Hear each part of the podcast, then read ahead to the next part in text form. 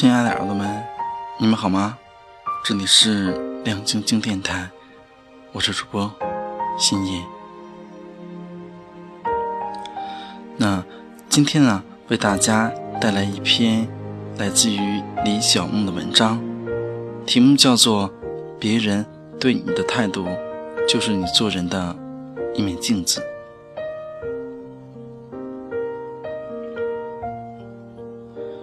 听我妈说，表姐刚从香港回来，我就去她家找她聊天。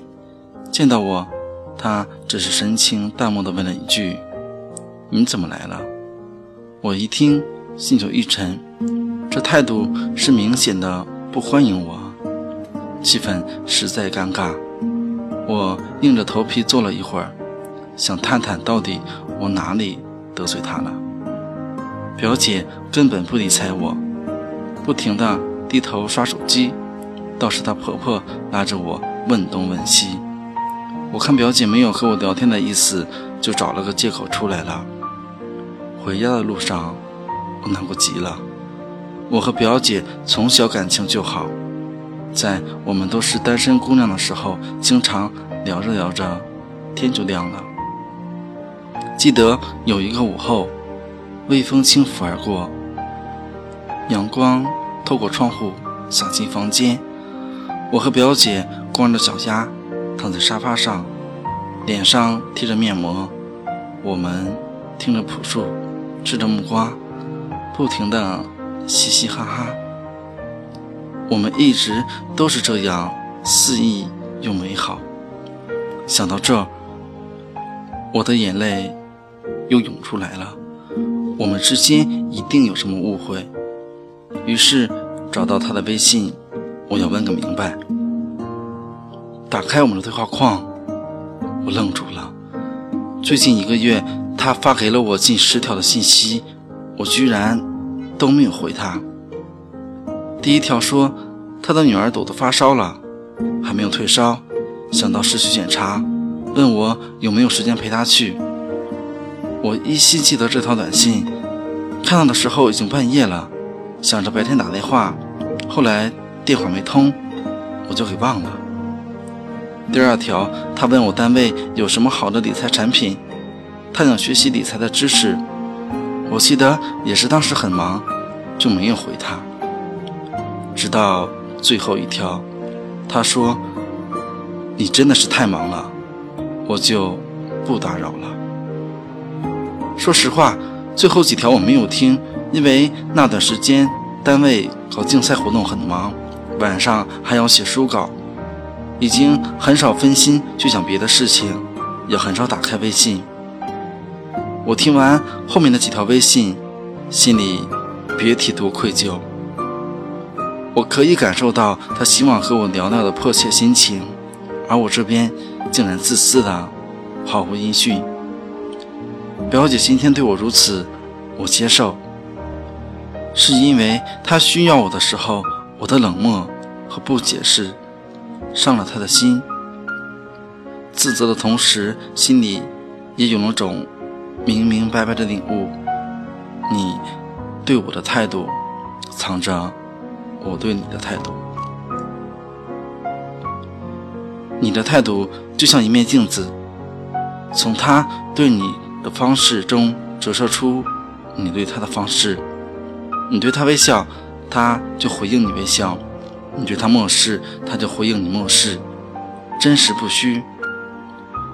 我想起毕业实习的初期，我和同专业的同学很幸运地分到了一个实习单位，因为是校友，我们平时都在一起吃饭，但也仅仅是吃饭。对同学而言，凡是有利者，他就会忙前忙后的献殷勤。一副蝇营苟且的样子，而没有利益者，他又是一副爱理不理的傲慢，让同事们很反感，在背后大放厥词。有一次，单位组织野外烧烤，这样的集体活动，只有平时聊到一块的人才聚在一起说笑。这时，我的这位同学形单影孤，看着有点凄凉。毕竟一个学校出来的，我想叫他加入我们，同事制止了我说：“这也怨不得我们啊，人啊，不能活得太吃亏。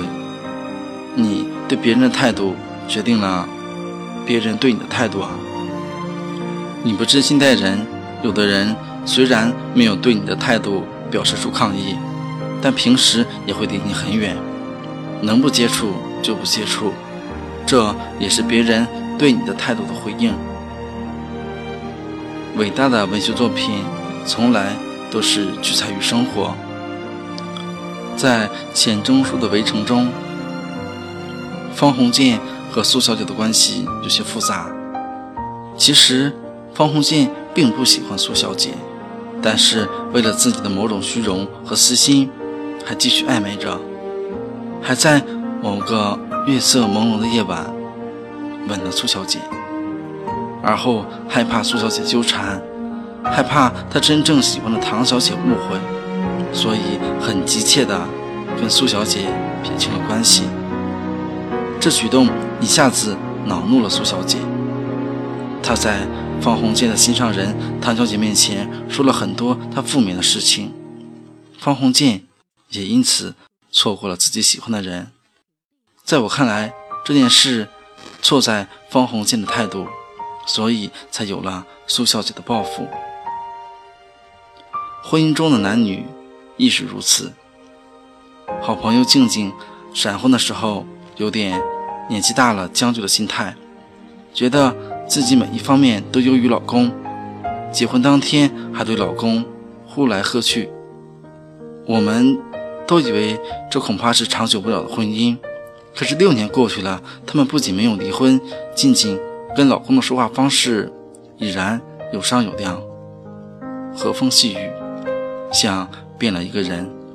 我们问他改变的缘由，静静坦白是老公的态度改变了她。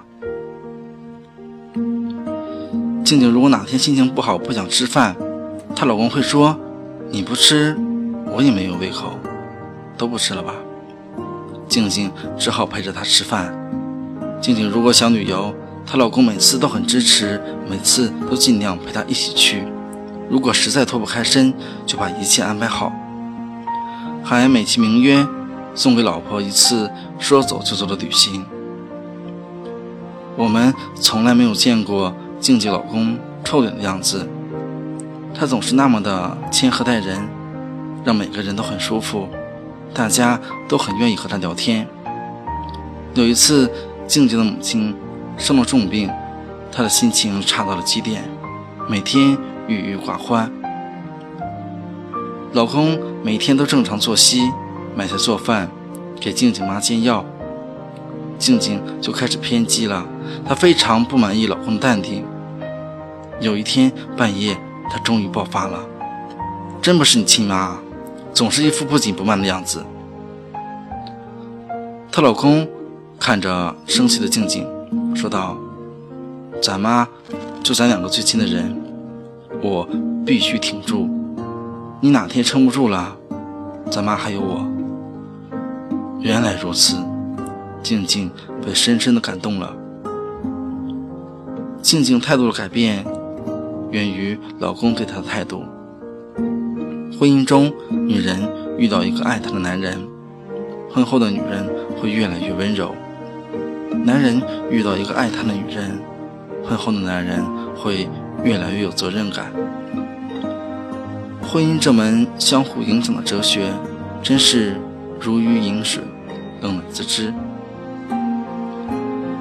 心理咨询师中说，人的情绪和情感是一种主观感受，或者说是一种内心体验。外部事物符合我们的需求，我们就会引起积极的情绪体验。否则便会引起消极的情绪体验。所以，你对我的态度里藏着我对你的态度，是一种构成情绪和情感的正常心理。我们不用回避，更不用觉得自己内心暗晦。这仅仅是每一个人都会拥有的一种体验。将心比心，站在他人的角度，培养共情。等等，都是教我们认识你对我的态度里藏着我对你的态度的正确的心理动机。当我们大部分的人都会要求别人对我们怎么样怎么样时，或者觉得别人不理解、不体谅自己的时候，不妨想一想，自己对待别人是怎么样的。因为关系是相互的、交换性的，更是平等性的自我价值的保护。所以，我们要利用好你对我的态度里藏着我对你的态度的这种心态，掌握将一团褶皱的纸画成一幅山水画的能力，从而好好管理自己的亲子、夫妻、朋友的关系，找到幸福的真谛。